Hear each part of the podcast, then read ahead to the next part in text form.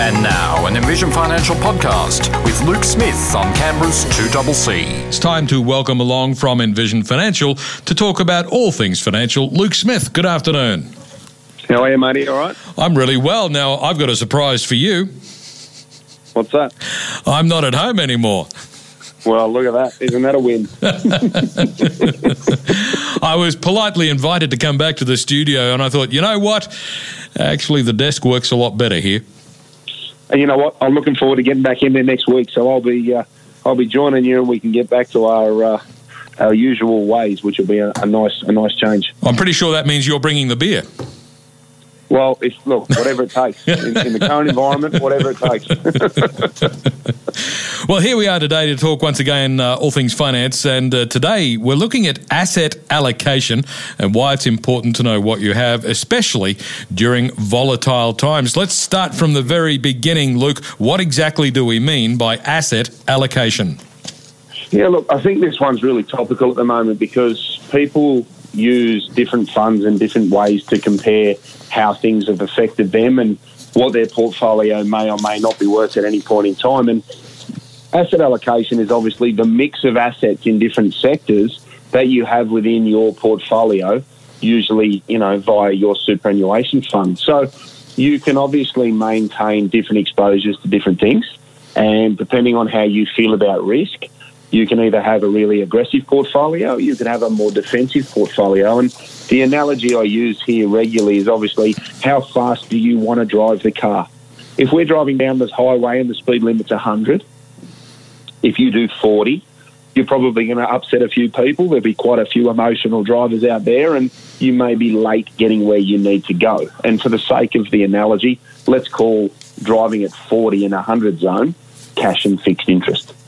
And the flip side of that is obviously if you were going to drive 160 kilometres in a 100 zone and you got pulled over by the police, you'd do very well to talk your way out of a ticket.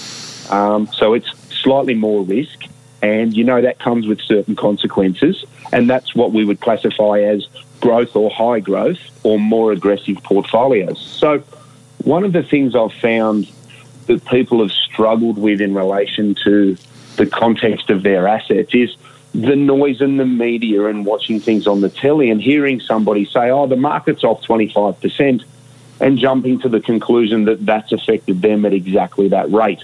When in actual fact, we think about how money is generally invested, and for the vast majority of people, they would maintain a mix of different assets or multiple eggs in multiple baskets. Um, so they haven't actually had that same level of change as one individual sector because the Australian equity market is generally the measure that's discussed on the news, when in actual fact you might have some property and some fixed interest and some cash and some infrastructure and some international assets and some Australian shares that are all impacted at different ways at different times in different levels and, and different magnitudes. So asset allocation is very topical and it just sort of be good to sort of bring that to light and then cover off some of the things that, that people can consider when um, when looking at how their money is invested and, and, and, the changes they could make going forward. So when we're talking about asset allocation, we're talking about the uh, amount of money you might have invested in shares in Australia, shares overseas, uh, cash and fixed interest investments, and various other forms of investments. But when we just look at one asset class, like shares, for example, there's quite big variations there as well. There are some shares that you would consider to be safe and secure, relatively relatively speaking, others that you would consider to be very, very risky and speculative. So that's also part of the process, isn't it, to consider the relative risks of uh, the various different options inside a single asset class? Look, 100%. And I think people need to keep in mind that, as you just pointed out, there are multiple layers to the way that this is, is approached and the way that a portfolio is invested and the combination of the broader asset classes, and then obviously how you break down each individual asset class, as you've just said. And that could be done through the use of a share, that could be done through the use of a managed fund, that could be done through the use of a listed investment company, and that could be done using something like an exchange traded fund, which we've spoken about in isolation. So, first we think about how fast I want to drive. And somebody says to me, Well, I don't want to take silly risk, but I also don't want to hold a lot of cash because cash doesn't earn much at the moment. Okay, so let's have the car driving at 90 to 110 in a 100 zone. So we know that we're going to get where we need to go. We're not going to upset too many people, and there's a limited chance that the boys in blue will pull us over and give us a ticket. So we decide on that in relation to our risk profile. Then we look to try and spread the portfolio that we're dealing with around the various asset classes to maintain an appropriate weighting to both growth assets and defensive assets. And this is where we start to put the different asset classes into their different functions within the portfolio. On the growth side, you might have Australian equities, property, infrastructure, and international equities. And then on the defensive side, you might have cash, term deposits, active fixed interest. So you've got a mix of growth and defensive so that when we think about the pizza, we've got lots of different slices. But in totality, the car is moving at a speed that we are comfortable with. And I think that's the most important thing people need to keep in mind. So, this car you're talking about is the one that's delivering the pizza with the lots of different slices. And one slice is pepperoni, another slice is ham and pineapple, another slice is meat lovers. Is, is that how it works?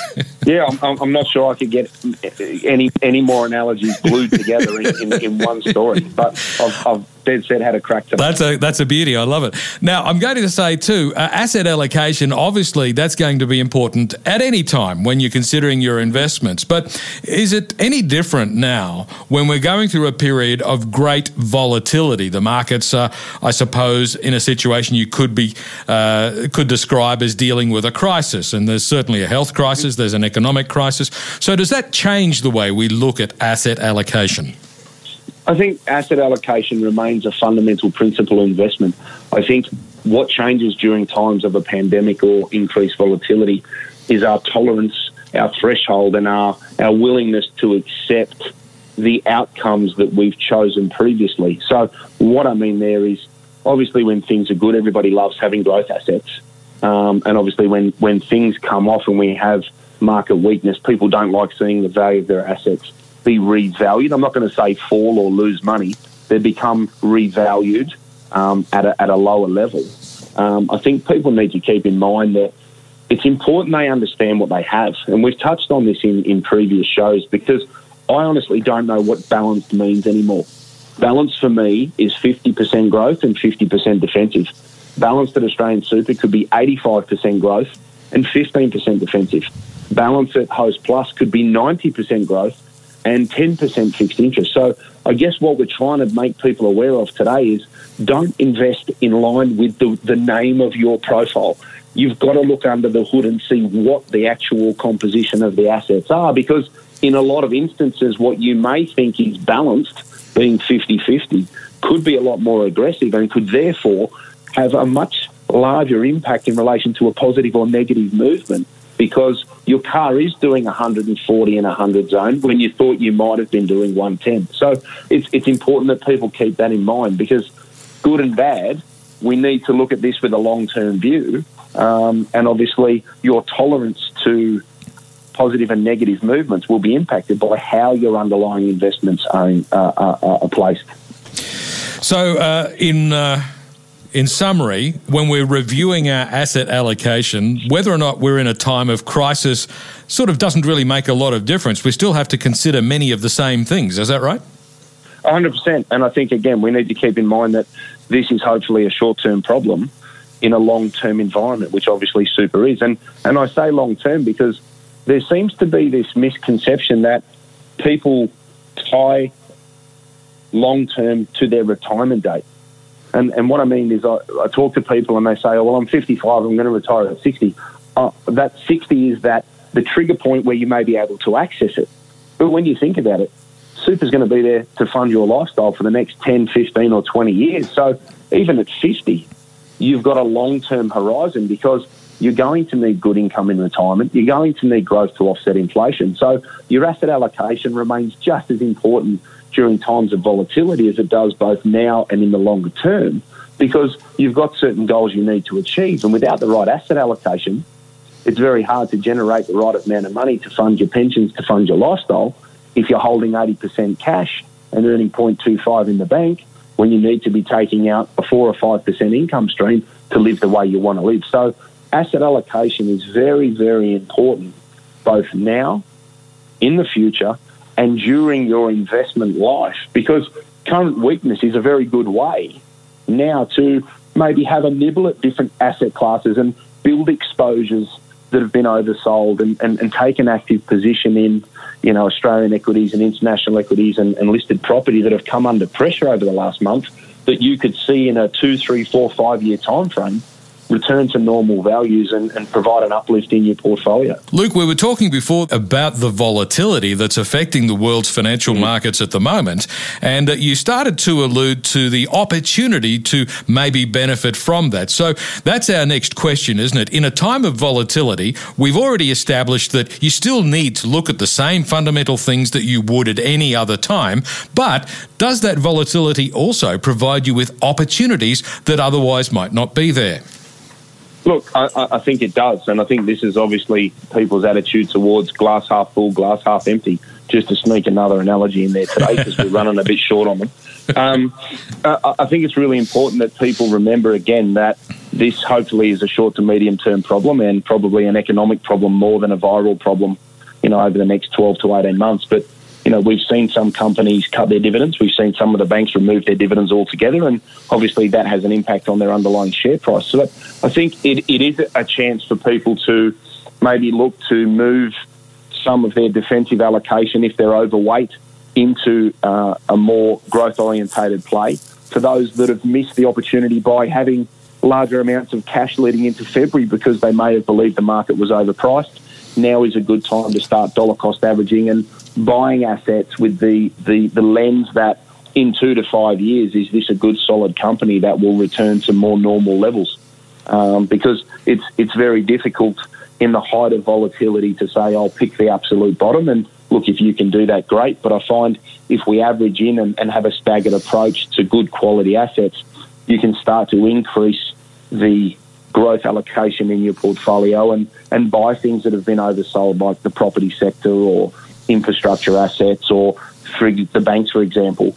But keeping in mind, obviously, that we could expect to see ongoing volatility over the short term.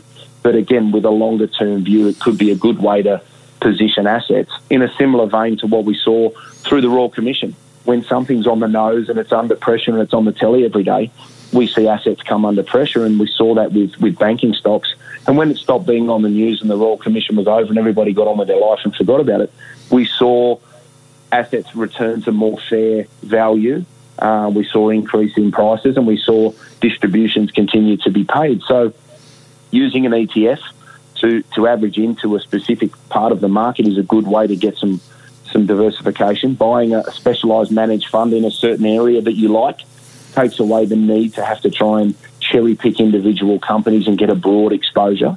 Um, a listed investment company could be a way to target a certain area of the market and then obviously buying partial allocations to something. So if something has come under pressure, you know, we saw the oil price fall and we've seen that remain uh, at, at, record lows. Um, and whilst everybody likes cheap petrol, obviously it's, it's had an impact on the energy sector. Now, that could be an opportunity to say, well, I think longer term things will return to, to, to fundamental levels.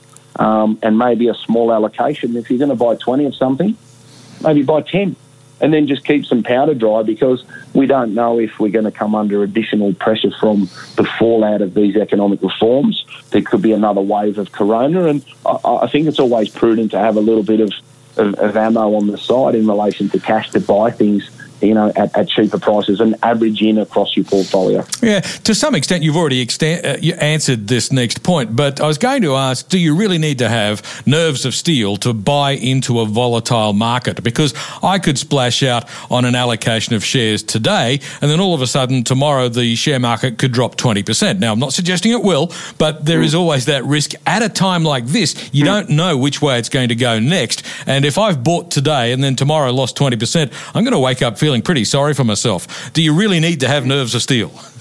Well, I think you need to manage your expectations more than anything else. I don't think it's a case of nerves of steel. I think it's not, you know, confusing ambition for ability. There's, a, there's another analogy we can sneak in there. um, you know, it's it, it's a case of being realistic and saying, okay, I'm going to buy these things. They're good quality companies, and I'm happy at this price. and then not worry about it because it's a long term position. If you're day trading and you're having a short term view, then yes, you obviously need a higher risk tolerance to be able to handle positive and negative movements. But if you're buying good quality assets and you're averaging into them over time, I, I don't think it matters whether you're 25 or 75. Um, I find that people need good, strong income from their investments over the longer term and capital growth to offset the effect of inflation so that they can actually protect the total value of their portfolio. And I think that remains true whether you're 25 or 75. And I, I think you, you just need to be aware of what you're doing, informed, and then be consistent. I think if, if you don't have the nerve for this, then it's not for you. You know, I'm not a big fan of swimming, so I don't jump in the pool. You know, it's it's it's no different to that. It's it's really something that is a horses for courses sort of thing, and you need to understand your own, uh, I guess, mental fortitude, and then invest accordingly. And Yeah. that comes back to your asset allocation. More defensive people will have more cash and fixed interest. More gung ho people will have higher growth, and they accept that. That comes with higher volatility. If I drive my car to work at 150 k's an hour down the parkway, I can't get upset about getting a ticket. I get a little bit upset at 105 in a 100 zone, but not at 150. And Yeah. I think people need to remember that everybody's different and you need to do what's right for you, not what's right for your mates. And if you're watching the market day to day, don't just buy because it's cheap today. Buy because you believe it's going to be good value long term. That's the important question, uh, the important point, isn't it? It is, and, and obviously rem- understand why you're buying what you're buying because you don't want to get upset because you bought a fixed interest investment and then it didn't, you didn't see it grow in value Yeah. because it doesn't do that. Now we've got to wrap it up, but uh, I notice you've put on the sheet today a quote which I believe might be a Warren Buffett quote: "Be fearful when people are greedy, and greedy when people are fearful." And look, you've, you've hit the nail on the head. And I think, again, very good example of thinking about the longer term. You know, Yeah, exactly. in the mouth. So if we need more information, Luke, where do we go? Yeah, look, um, obviously envisionfinancial.com.au. Obviously, we've got the YouTube channel. We've done some really good interviews lately. We had Mark Peretti on talking about wills and enduring powers of attorney from Trinity Law, and we've had David Thomas, David Thomas from uh, Trilogy Funding. They're both T's. Uh, talking about how to get through COVID and your home loan, and obviously how to get the best home loan and the best rate. So go to the YouTube channel, Envision Financial Canberra, and, and, and take those out there. We've also got the Strategy Stacker, the podcast on iTunes and on Spotify now. Um, so you can listen to last week's show and pause it, take down your notes, and uh, and go forward from there. And if you're unsure, six two six zero four seven four nine. Give us a call, and we can point you in the right direction and check your asset allocation. Fantastic, Luke. We'll chat to you again next Friday. Look forward to it, mate. See you. Luke Smith from Envision Financial.